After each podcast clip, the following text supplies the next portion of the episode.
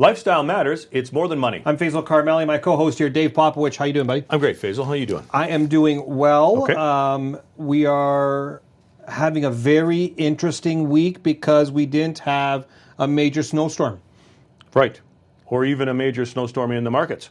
I'm talking about both. Yeah. Oh, good.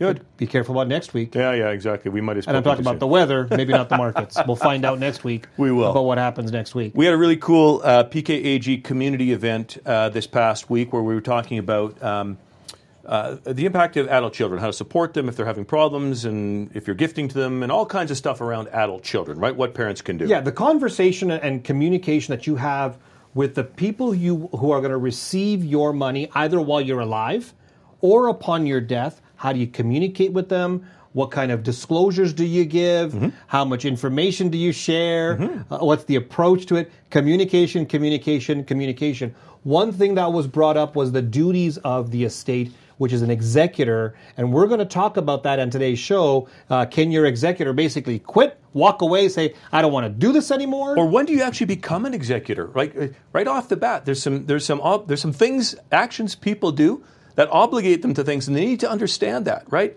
And then if they're in over their head, boy, what do you have to do to get out of it if it's not something you you know you you, you want to handle? Yeah, and, I, and also on the show, you know, we talk about the Federal Reserve, the Bank of Canada, all the debt that we're accumulating in all these nations. It's going to have an economic catastrophe. We're going to talk to an economist to say how much of a catastrophe is this? How bad is it? Where's the issues? And how should we be looking at this? We've got a professor talking to us about how we can have a maybe a, a different view of the economic numbers so we can have a And how better to understand understanding. it, right? Yeah. How to understand it. And I think that's important. Let's talk about understanding. What, what was your understanding of the markets this week? Um, So, in, in the absence of any um, big shocks to the system, I think I classify this week as a uh, markets, both stock and bond markets, continuing to ride the wave of optimism around the fact that we are getting closer to the end of the rate hikes than we are at the beginning here. Now, uh, I'm going to nuance it a little bit, Faisal, in that I think central banks have um, have given indications that the size of the rate increases that we're, we have seen over the past several months are likely to come down, like it's likely to get smaller. But it doesn't necessarily mean that the destination they're going to, in terms of where they want interest rates to be, is necessarily going to be less. So if we're not making 75 basis points or three quarters of 1% in, interest rate increases, we're not seeing that from the central bank. Maybe we're seeing 50 basis point, half, you know, half point or maybe quarter point. But are we going to see more of them? Um, now, the market's wave of optimism right now is around the fact that we're closer to the end of it, right? And I think we have seen uh, some of the inflation data indicate that it's breaking. Um, and so that, that to me defines this week. Now, now you're referring to the Federal Reserve on the U.S. side. Well- the Canadian d- uh, economic data came in is that um, va- job vacancies are up.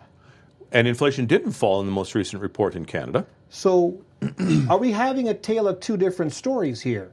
Do you think that the Canadian central bank will continue to raise interest rates until they can get their the job side figured out, or do you think that they they, they are on the same trajectory as the Federal Reserve in the U.S.? So, no, I think they're different trajectories, but I think that the Canadian government is likely is likely to pause. You mean the Bank of Canada, Uh, sorry, uh, the Bank of Canada. What did I say? government of Canada? Uh, okay, yeah, Bank of Canada likely to pause before the uh, before the U.S. does, and the, the Canadian economy uh, tends to be more interest rate sensitive than the U.S. does. And you just think about mortgages, right? In the U.S., you could get a you get a thirty year mortgage, and I'm not talking amortization period. I'm talking about a thirty year mortgage, A term, yeah. and we get five, right? So there's lots of people in the U.S. that would be insulated from rising interest rates in a way that we in Canada simply can't protect. I think ourselves. the big thing that Canadians have to understand between the two central bankers is their mandate. Hmm. The Americans' central bank, the Federal Reserve, has two mandates inflation and jobs. The Canadian mandate does not have the jobs part of it, just Correct. the inflation. Correct. So they're not as focused on the job impact, the vacancy rates and so forth, as the as the Federal Reserve would be. Right. So I, I would I would agree with you that maybe the Canadian economy way more sensitive to the change in interest rates, way more um, uh, predictive that they're going to slow down faster than the American side. But you're seeing the conversation between the two central banks a little bit different. Yeah, yeah, it's nuanced. I, I think you're right. Now, when you're in Canada and you are looking at um, your future, your retirement, and you know that the central bankers here are going to, you know, play around with interest rates, I think this is an interesting point in time for for people who are approaching or living in retirement. I think they should relook at their their retirement plans, and I think they should have a review of what are their cases of assumptions that they're going to have going forward. Mm-hmm. Inflation, rate of return, longevity, all these things are going to come into play. Spending, people have changed their behavior on spending a bit. These are the things you need to take another look now that we've we kind of got an idea that we're closer to the end of this interest rate uh, increase cycle than we are to the uh, to anything else. So let's let's take a look at our, our retirement plans. Are we good from this point going forward? So, and, and I mean, I mean, expand that to, to the idea of process, which we always talk about, right? Structure and discipline. Part of that structure is the process of going through. And there's there's two times we often talk about, or two things that that precipitate a, ret- um, a review of the plan, right? That isn't just normal. One is if there's a macroeconomic change. Mm-hmm. And there is, right? Inflation and interest rates. That's a change. Review your plan. The others, of course, if something changes in somebody's life right? Go back, review the plan to see what the impacts are, the different goals, and so on and so forth. Hundred percent. Yeah. So so take out inflation, take out high interest rates, right? If there's a macro change, process says get back there. Yeah, and I think when you look at um, where the markets are moving, what's interesting to see is we're talking about valuations. Mm-hmm. More and more analysts, economists to some degree, um, media personnel are going to talk about what's the valuations of companies. Are they expensive or cheap? So on and so forth. I want to put a, a, a bit of caution to looking at just valuations because valuations are not in, in its own little bubble. It's relative. They're, it's relative. And so you're going to hear certain countries are cheaper than certain countries. Well, maybe they have to be. Mm-hmm.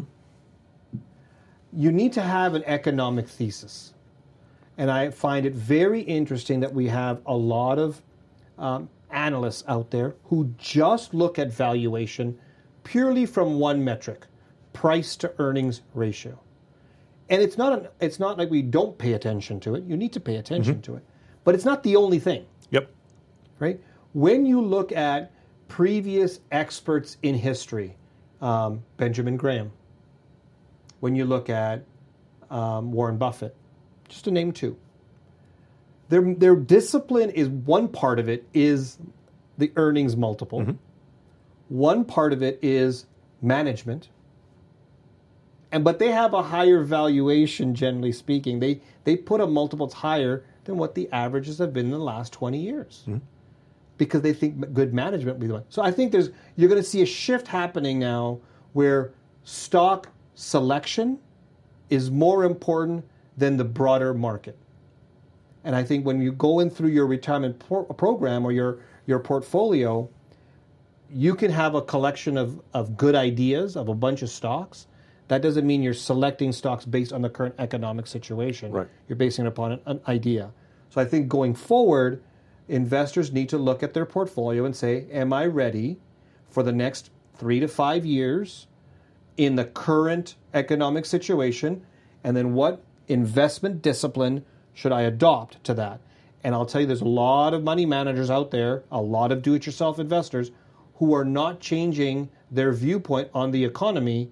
And so they're keeping their discipline the same. Mm-hmm. And I think there might be some big errors out there. A lot of go to the general market, just go to the general market. You might see in 2023 a, a shift happening. There. Yeah.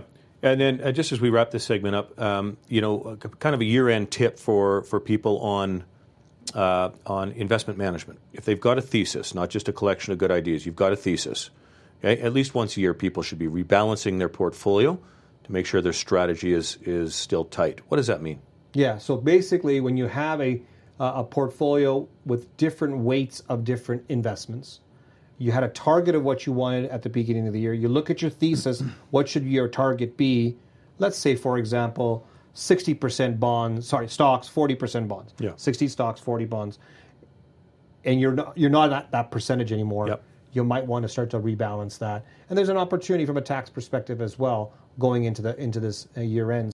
Faisal, one of the most important things that you can do, uh, I think, in the total wealth pr- planning process, right, in retirement, is make sure you've properly prepared uh, for the transition of wealth to the next generation, the wills and so on and so forth. And there's some key rules in those documents that I think people are sometimes unclear on. Yeah. Or perhaps, uh, let's talk executor, because we're going to talk that in a minute. They think it's a privilege to be asked, and then they get themselves in over their head and they realize, oh my goodness, what have I gotten myself into? How do I get out of this? Uh, the amount of times I have heard people say to me, I'm a executor of my parents' estate. Right. And I don't want to do this. Right. right. right? They're they're either at the beginning part, they're like, oh, oh, what do I do, Faisal? Or they're going through the process. They have to deal with CRA. They have to talk to their siblings and Yeah. beneficiaries. They have to go through all the assets and accounts, talk to all the financial institutions and all that stuff. And they're like, I did not know. I thought it was like some sort of title, and that's it. right? Like, Yeah. Yeah. Yeah, and, and it's it's tough. I, I I have seen too many people be very flustered, Yeah. frustrated, and uh, and just want to say they throw their hands up and say, I, I don't want to do this anymore. Well, and I had a call on Thursday to this particular point. Um, a client uh, is now acting in that capacity for their parent, called to say, I do not want my kids acting in this capacity. It's brutal. I Yeah. want to change things. So it, I think we have to review what these key roles are, what your responsibilities are, and if you're in it and you want to get out of it, what is it going to take? Yeah, so let's bring in on our, our reoccurring guest and expert for estate planning and so forth is Catherine Zhang, partner at Walsh LLP. Catherine, welcome to the show. Thanks for having me again, guys. All right, so you heard our little bit of preamble there. Um, I want you, if you can, just walk walk us through the process um, for determining who an executor uh, executor in your estate should be and why. That's a great question. Um, I think the first thing you have to ask yourself is um, who are the people um, in my life that I would trust the most or feel most comfortable with um, leaving uh, instructions to and um, have confidence in that they would be able to follow those instructions and uh, number one, determine what all my assets are, determine what all my liabilities are, and then actually carry out the instructions. Um, s- uh, sometimes uh, clients will come in and think, well, am I obligated to appoint my kids? Um, if I have three kids, do I have to appoint all of them? Um, or am I only allowed to point, appoint one person? Um, and usually uh, what i start with is it really depends on your situation. It depends on um, whether or not you are comfortable with doing that with your children if those are the people you would naturally turn to. Um, and maybe how complex your estate is. If your co- estate is very complex and you've got a lot of assets to de- deal with you've got a lot of potential beneficiaries and maybe some trusts maybe appointing an individual person isn't going to be the best fit. Uh, so we talk about maybe at that point appointing professional executors. That's an option too Catherine, I, I find that um, when people are selecting executors, one of the criteria is to understand the financial world, accounting, tax, uh, dealing with financial institutions. I think that's one that they need to have some sort of understanding or background in. But I also think uh, the human side of things, dealing with beneficiaries and people, needs a, a spot in there. And I find that the ones that are having the, the biggest challenge, it's not dealing with the financial institutions per se, it's not dealing with CRA or dealing with uh, all the assets, it's dealing with the people, such as beneficiaries, trustees, and so forth. And then they throw their hands up and say, I quit, I don't want to do this. So let's talk about that one piece. When people say, I'm done, I don't want to do this. Can an executor quit? And, and if they can, what do they do? Um, I mean, black and white answer is yes, but it takes a couple of steps, uh, particularly if they've already started uh, administering the atta- uh, estate, uh, if they've already started um, taking steps and representing themselves out, uh, either to beneficiaries or financial institutions as the point person for the estate, um, they are unfortunately in a position where they need to get a special uh, court order from the court to confirm that they can be discharged. Uh, and that's just uh, to protect both them in the sense that at that point they need to provide a report of all of the actions they've taken to date uh, and confirm with the court that um, those actions have been acceptable and it gives the beneficiaries an opportunity to review what's been done to date. Um, and then it helps the next executor coming in to start with quote unquote a clean slate so that the new executor isn't stuck. Um, with potential liabilities or uh, potential obligations that they uh, that they didn't enter into on behalf of the estate. So, Catherine, you said something at the beginning of that statement that uh, I think we should clarify for people because it's this notion of representing yourself at the beginning as the executor, mm-hmm. right? Maybe you can clarify that because that could be very simple things that are done just to a regular person, not recognizing that you've now just accepted that role. That's correct. So, a lot of people, uh, when they get the will um, and they're acting on behalf of the uh, person who's passed away, they start making question, uh, making inquiries, going to banks, trying to figure out what accounts were held. Uh, they make phone calls to insurance companies or hmm. utility companies to try and make sure bills are maintained even the simple act of making those inquiries and pointing to the fact that you've been named executor in the will and saying, yeah, this person's passed away, I'd like more information, that can get you caught in a situation where you are not able to step down from acting unless you've got a court order. Now, Catherine, what if the, through the process the executor doesn't perform all their duties that they've agreed to? What happens in that case and who who actually brings up that those types of issues up? That's a really great question. Um, what I normally find is it's the beneficiaries who are just monitoring the estate. Um, you know, it's it's pretty common that it'll take a significant period of time for an estate to be wound up, particularly if there are multiple assets and liabilities that an executor is dealing with. So the beneficiary is entitled to check in, make inquiries from time to time, and ask, What's the status of the estate? Uh, and if a period of time goes by and the status has not changed, then yeah, absolutely a beneficiary is entitled to um, start making more serious inquiries or request a formal accounting from the executor. And are there any potential um, negative outcomes? So if somebody's performed uh, their duties and maybe they haven't lived up to it, uh, is that different than if somebody has obviously acted in a way that is um, inappropriate? Yes, absolutely. So I think um, the way the legislation works, um, there's both there's the Estate Administration Act uh, and the Surrogate Court Rules, which sets out what a personal representative or executor's duties are, and the core of that is they've got to act responsibly, uh, in good faith, and you know to the best of their abilities, manage the estate uh, in accordance with the deceased wishes if you know an investment has kind of gone downhill since the time that they took on the executorship that may not be something that the personal representative can be liable for. It's just a market force that's happened during that time. Um, and that's different from if there's malfeasance on behalf of the on the part of the executor and they're actually um, either uh, completely neglecting their duties or they're making decisions that are unreasonable and would prejudice the estate and the beneficiaries.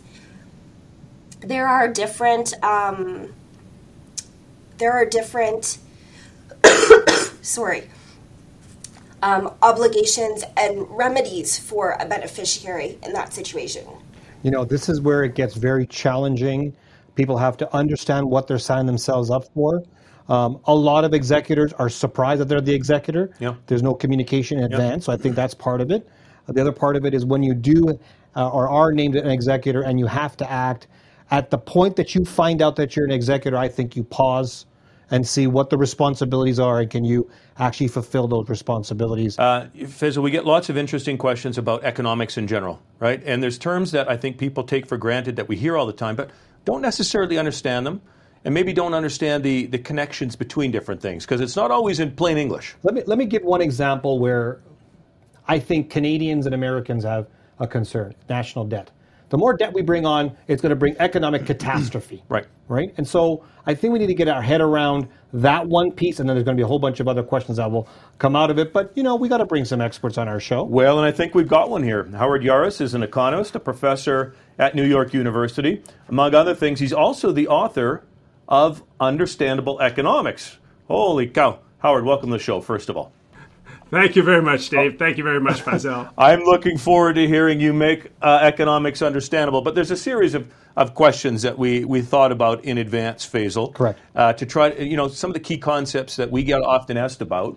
Let's let's go down that path. Yeah, let's start with this. The, the question that we get, and as Canadians, we look at this and say, you know, all this debt that Americans are putting on, there's got to be some sort of catastrophe on the economy. It's got to hurt in some way. So let's start with that. Is the national debt that the Americans are holding, because we think it's a problem here in Canada, is it a big problem in the United States? Well, it depends. Uh, the big issue is how much debt do we have in the United States? And there are a lot of politicians who will tell you it's way too much. I don't know about you, but 10 trillion sounds very much like 10 billion, sounds very much like 20 billion. I can't get my head around those numbers. So what I did in the book is broke it out on a per person, per American basis. And that's a number you can get your head around. It's $68,000. Everyone can understand what $68,000 is. So our national debt in America, I, I don't know off the top of my head what the Canadian debt per, per Canadian is, but in America, the debt is $68,000 per person with a $1,000 a year interest payment. And now you can begin to have an intelligent conversation about it. Is that too much? virtually everyone who starts a business, virtually everyone who buys a home has a bigger debt. If you go to medical school, you're likely to have a bigger debt. So the issue is uh, is are you getting value for it or not? But the point of breaking it down on a per American basis is to show that it's not the existential threat that a lot of politicians make it out to be. It's an issue, and it's it's a lot of money, sixty-eight thousand dollars but if you're getting value for it, it makes sense. If you're not getting value, it doesn't make sense. But the bottom line is it's not a bankruptcy inducing existential crisis that some people who don't want the government to spend on anything make it out to be. I like the way he put that down to a per person cost. Yeah, yeah. That really makes sense. It's easier to digest yes. that. Now let's talk about digesting this. According to all the media out there about inflation and rising interest rates and the Federal Reserve, the Federal Reserve, you're hearing about that all the time. And the real question that comes out is, you know, what does the Fed do and how does it really affect our lives? I think we need to explain that to the average person. Well, the Fed is America's central bank. Canada has its own central bank. And what the Fed does, that's the source of the US dollar. Uh, the, the Canadian central bank is the source of the Canadian dollar. And they they increase the money supply through lending and they cut back on the money supply by cutting back on lending. And when they raise interest rates, they discourage lending, they slow the economy, and that's what they're doing now. And it's it's a way to reduce inflation. What's inflation? Everyone knows it's an increase in prices, but why does it happen? It's really very simple, and it's it's often not discussed. There's a certain amount of money and spending the economy in the economy, and there's a certain amount of stuff, goods and services that the economy produces each year, and there's a ratio between the two. And if if the amount of spending grows faster than the amount of stuff, you get inflation. If they both grow at the same rate, prices are stable. And in the odd case where spending grows slower than the amount of stuff, you get deflation. So they're just trying to slow the spending so that the two things come into into a better balance. Yeah, we often talk about that as too much money chasing too few too few goods. We say, but Correct. goods invo- involve services that's, as that's well. That's the right? best way.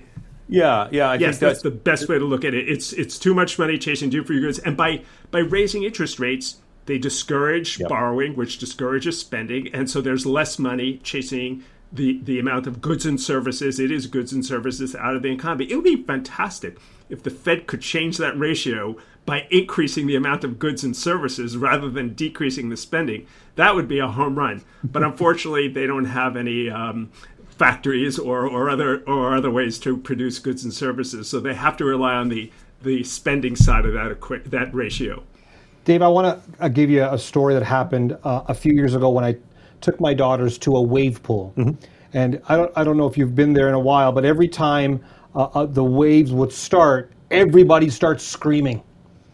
And then the waves slow down, and everybody calm, calms down. The second time around, the waves come back up, and everybody starts screaming again. And my daughter asked me, "Why is everybody screaming? We just had the waves come not too long ago, yeah. and it sounds like a recession." Right. Every time the recession's being called, ah, we all start screaming until it calms down, and then another wave happens, ah. So, you know, when it comes to this, Howard, let's talk about the, the, the economy and how it turns down every every so often and so forth. This concept of recession.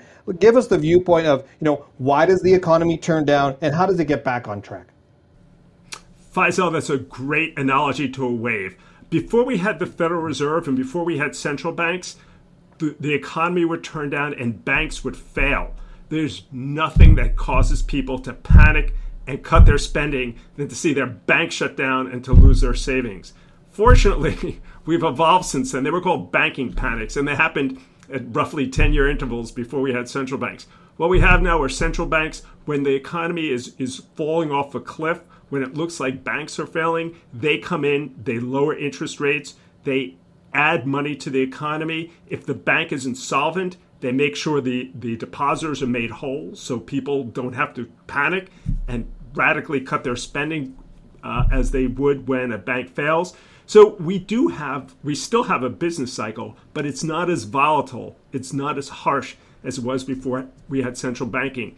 We now have a system where the government, through the central bank, comes in and tries to smooth the business cycle. When there's inflation, when the economy is too hot, they raise interest rates and they slow down spending. When the economy is in a recession or not doing well, they try to um, pr- uh, promote economic activity by lowering interest rates, getting people to borrow, and um, pro- bring the economy back up to, yeah. to those steps. Yeah, yeah. That's so a recession exactly. is normal. So right, we, we are. Well, a recession is unfortunate. What in recession we talk about a recession like it, it's just one of these things. It people lose jobs. Yep. People, yeah. entrepreneurs lose money. Uh, retirement savings get reduced. Recession is is a very bad thing. Some of us are more insulated from recessions. You know, back 100 years ago, economists were generally people who came from wealthy families, worked for for um, well endowed universities. They weren't weren't affected at all by recessions, and right. they said this is before the famous economist John Maynard Keynes. Who worked in the uh, in the in the 1930s? They said, "We'll just wait it out. It's like the weather. It it, it goes up, goes down. We'll just wait it out." And it was easy for them to say that uh, because they were not on the front lines of losing their jobs and losing their spending power. John Maynard Keynes came around and said the government has to do something, and one of the main things they do in a recession is lower lower interest rates to get people spending again. Okay, but at this point, um, we'd love to get rid of recessions, but they are part of the cycle. Um, we hope that the central banks have been able to smooth those out so they're not quite as deep or as long as they have exactly. been past. That's the goal. Yeah, that's right. So uh, evolve along those lines. I think that's cool. Let's talk a little bit about this notion um, of, of tax and tax cuts. Here's a question for you Do tax cuts for the wealthy create jobs, or do they just add to inequality? Well, we certainly hear claims that they create jobs. Uh, there, are, there are a lot of politicians that do. I think what they what they do is they create campaign contributions because they're the, the wealthy obviously enjoy tax cuts and, and reward politicians who support it. But let's think about this is the point of understandable economics to try to use common sense to think through these things. If you give wealthy people tax cuts, what happens to that money? Wealthy people tend to have everything they need or want, so they just save it. But if you give that money to middle income or low income people, what happens to the money? They go out and spend it. They go to stores they go to wherever they go to spend money, and there's greater demand for goods and services. And what happens when, greater when there's greater demand for goods and services? Businesses expand, they hire more people. People get jobs, wages get bid up. So it's by giving money to middle or giving tax cuts rather to middle and lower income people that you really have a direct and immediate impact on the economy. Giving tax cuts to the wealthy is is it's not going to be respent into into the economy anytime soon. So again, giving tax cuts to the um, middle and lower income people has has a more direct effect on current economic activity. Howard, we could talk about all this all day long. Unfortunately, we do have to go to commercial. Yeah, we break. sure could. We will bring you back on to talk about more about uh, understandable economics. Uh, we've been joined by Howard Yaruss, economist, professor, author. Yep. And if you want to go and pick up his book, Understandable Economics, because understanding our economy is easier th- than you think and more important than you know, it's available on Amazon, or you can reach out to us so we can send you that link uh, to purchase his book. About a couple, about 300 pages worth of great information, easy for us to digest. I, would- I would strongly recommend uh, having a read of that book. Uh, once again, Howard, thank you for joining us today. thank you so much. I appreciate it. Tis the season. Yeah, it is the season. Uh, but it's a weird season this year because markets are down, inflation is high. And I read a report um, recently, it was out in the last, call it three weeks to a month, and it was looking at um, the effect that it's, you know, this, this weird environment is having on people. And it, it concluded that the poll said 22% of Canadians are going to rely on charity in the next six months. One in five. Yeah. And that's it, it was interesting. When I was reading it, they said if you're in the mall, look around the mall and look at five different people. Okay? And one of those people expect to rely on charity. Well, look at four, because the, the fifth could be you. yeah, well, that's true. Right? Right. That's exactly right. Right? But in that group, one of them expects to rely on charity. Now, there are people that uh, are still charitable in an environment like this. And um, I thought we should talk a little bit about that, right? Because it's a difficult environment. We get to the end of the year, your portfolio could be down, you're feeling the effects of inflation. There are lots of people, perhaps in a worse situation than you, you still want to be charity. What do I do? Yeah, you know, uh, when you look at this city and this province, charitable giving has been phenomenal. And I think um, in times like this um, is when we get together and help each other out. And inflation may not have impacted everyone, but And, certainly hasn't impacted them in the same way. fair. And, and, and it ha- but it has impacted many. Yes. When you look at the change in the economy, it has impacted many. To the point where the prediction is one in five Canadians are going to need some sort of help along the way. Yep. And so here's the opportunity for us to help out. Right. The question is, how do we do it? Mm-hmm. So, what are some of the ideas you have or tips that you can provide to help these organizations that help the people who need it? Yeah, and, and help the people. You know, as, as I was reading that report, Faiz, I was I, I stopped to think and I started writing down just some ideas around what people can do. Let me throw the first one out uh, to you. Um, often, what happens is we're not particularly strategic in our giving, right? You give little bits along the way. And then perhaps you want to give a larger amount, and we get to December. And in a year like this, you think, oh, my portfolio's down. It feels, it feels difficult to do that. Well, one of the things um, that I, I thought would be important is if charitable giving is part of your lifestyle, do it monthly. Build it into your lifestyle plan so that it doesn't feel like it's a lump sum, it's an expense. You know, if it's a bad year, it's just part of your giving plan, right? It's part of the way you live your life. Yeah. Spread it out. It doesn't feel so daunting then when we get to the end of the year. So that's number one. How about a, um, a donation allocation? We talk about asset allocation all the time Yeah. right? A donation allocation, as I was sort of thinking through that, is is prioritizing the kinds of things you want to support. So start at, at, at, a, at a high level. Church, environmental causes, um, children's charities. Take your pick. It doesn't really matter what. And this could be a fun exercise with a family. We take this, these broad areas and we say these are the key areas for us for what, whatever they may be. And we're going to allocate of our total giving that amount. And then dig down into the specific charities that you want to support. Right? And so it becomes strategic. Um, it's, it's a, it can be a family exercise. Uh, you can teach kids about being good stewards of wealth. And kids could be all ages because there's a lot of adult children of our clients or listeners and viewers of the show who are not as charitable as their parents. That's right. and their parents wish that that was part of their core value system. Right. And so you can include this as part of the conversation uh, and, and have a donation allocation program or plan. Yep. There's some strategic, tax strategic ways to give as well, right? We talk about not just cash, but donating securities in kind. And when we do that, um, in a year like this year, you might have positions that are down. You can take the loss, make a donation, right? And, and then still get the tax credit.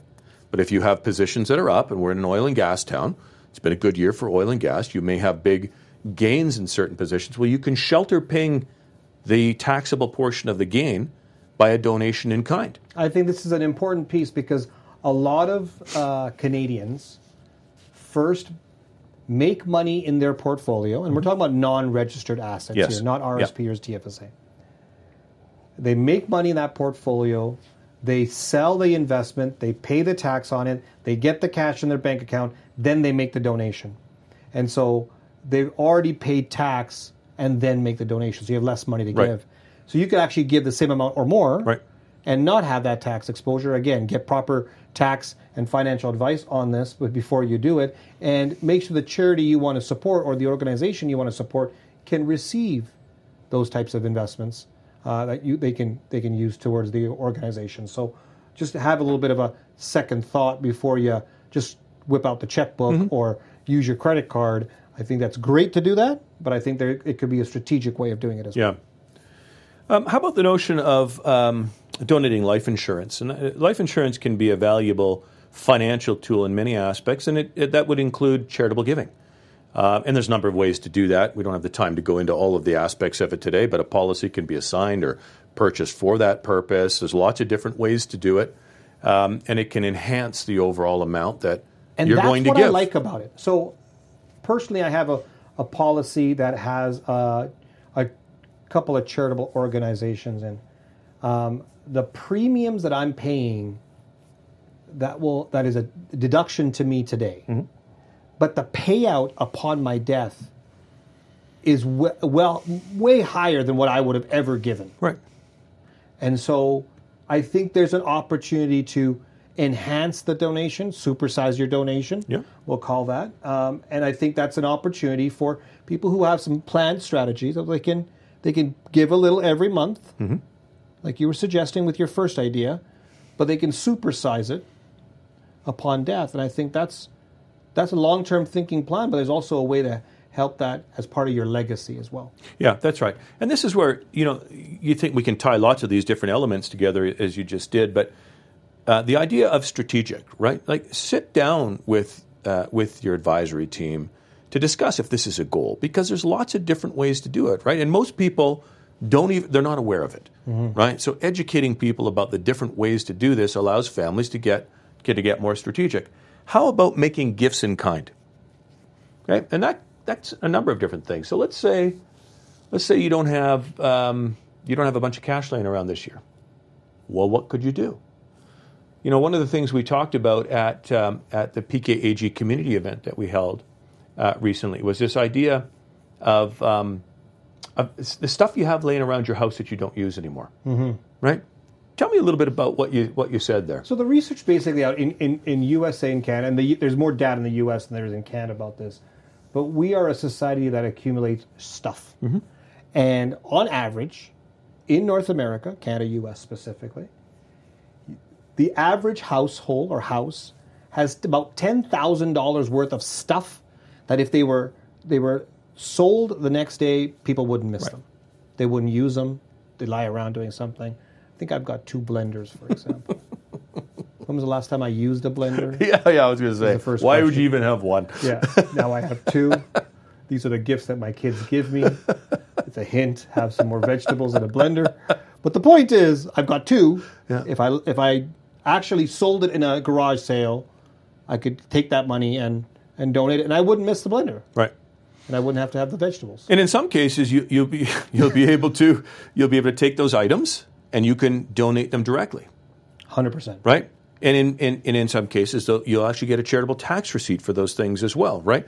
So the gifts in kind, clothing is always needed in a cold Yeah. country like ours. Yeah. You know, there's always need for that. And check with the charity how they accept it, because not Yeah. not all items right. in a house can be accepted the way they are. They have to be in certain kind of conditions and so forth. So I think that's that's an opportunity. What else do you have on your list? Um, two more, uh, very quickly. Staying with this gifts in kind, time. Right? So not everybody has money and securities and stuff in their house to donate. Doesn't mean you can't give the gift of time. So there's time, money, and I'd say knowledge. Mm-hmm. That's another way to help. If you can help associations with your knowledge, so they can go out and get more more funds to help that, that the the beneficiaries of that organization, I think that's a, an opportunity. Time, Yeah. money, and knowledge. Great job. Again, if you want more information on how to help other organizations, be charitable, help the people that that need it the most. Feel free to reach out to us at morethanmoneyradio.com. Contact us, and we'll give you this list, some ideas, and we can con- connect you with some great strategies on how to help these organizations that you want to support.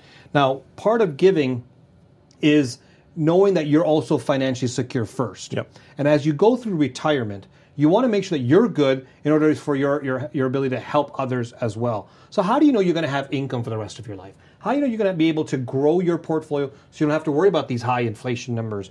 You want to make sure that your healthcare is taken care of. All these different issues that come up in retirement, we're going to show you the strategy or the solution to the big problem of retirement on Tuesday, December 6, 7 p.m. at the Carriage House Inn. You need to register for this, so go to morethanmoneyradio.com. All right, on behalf of myself, Dave, and Faisal, I want to thank you for tuning in to another edition of More Than Money. You're on 770 CHQR. We look forward to chatting with you next week. David Popowich and Faisal Karmali are portfolio managers and investment advisors with CIBC Wood Gundy in Calgary. The views of David Popowich and Faisal Karmali do not necessarily reflect those of CIBC World Markets Inc. Clients are advised to seek advice regarding their particular circumstances from their personal tax and legal advisors. If you are currently a CIBC Wood Gundy client, please contact your investment advisor. CIBC Wood Gundy is a division of CIBC World Markets Inc., a subsidiary of CIBC and a member of the Canadian Investor Protection Fund and Investment Industry Regulatory Organization of Canada.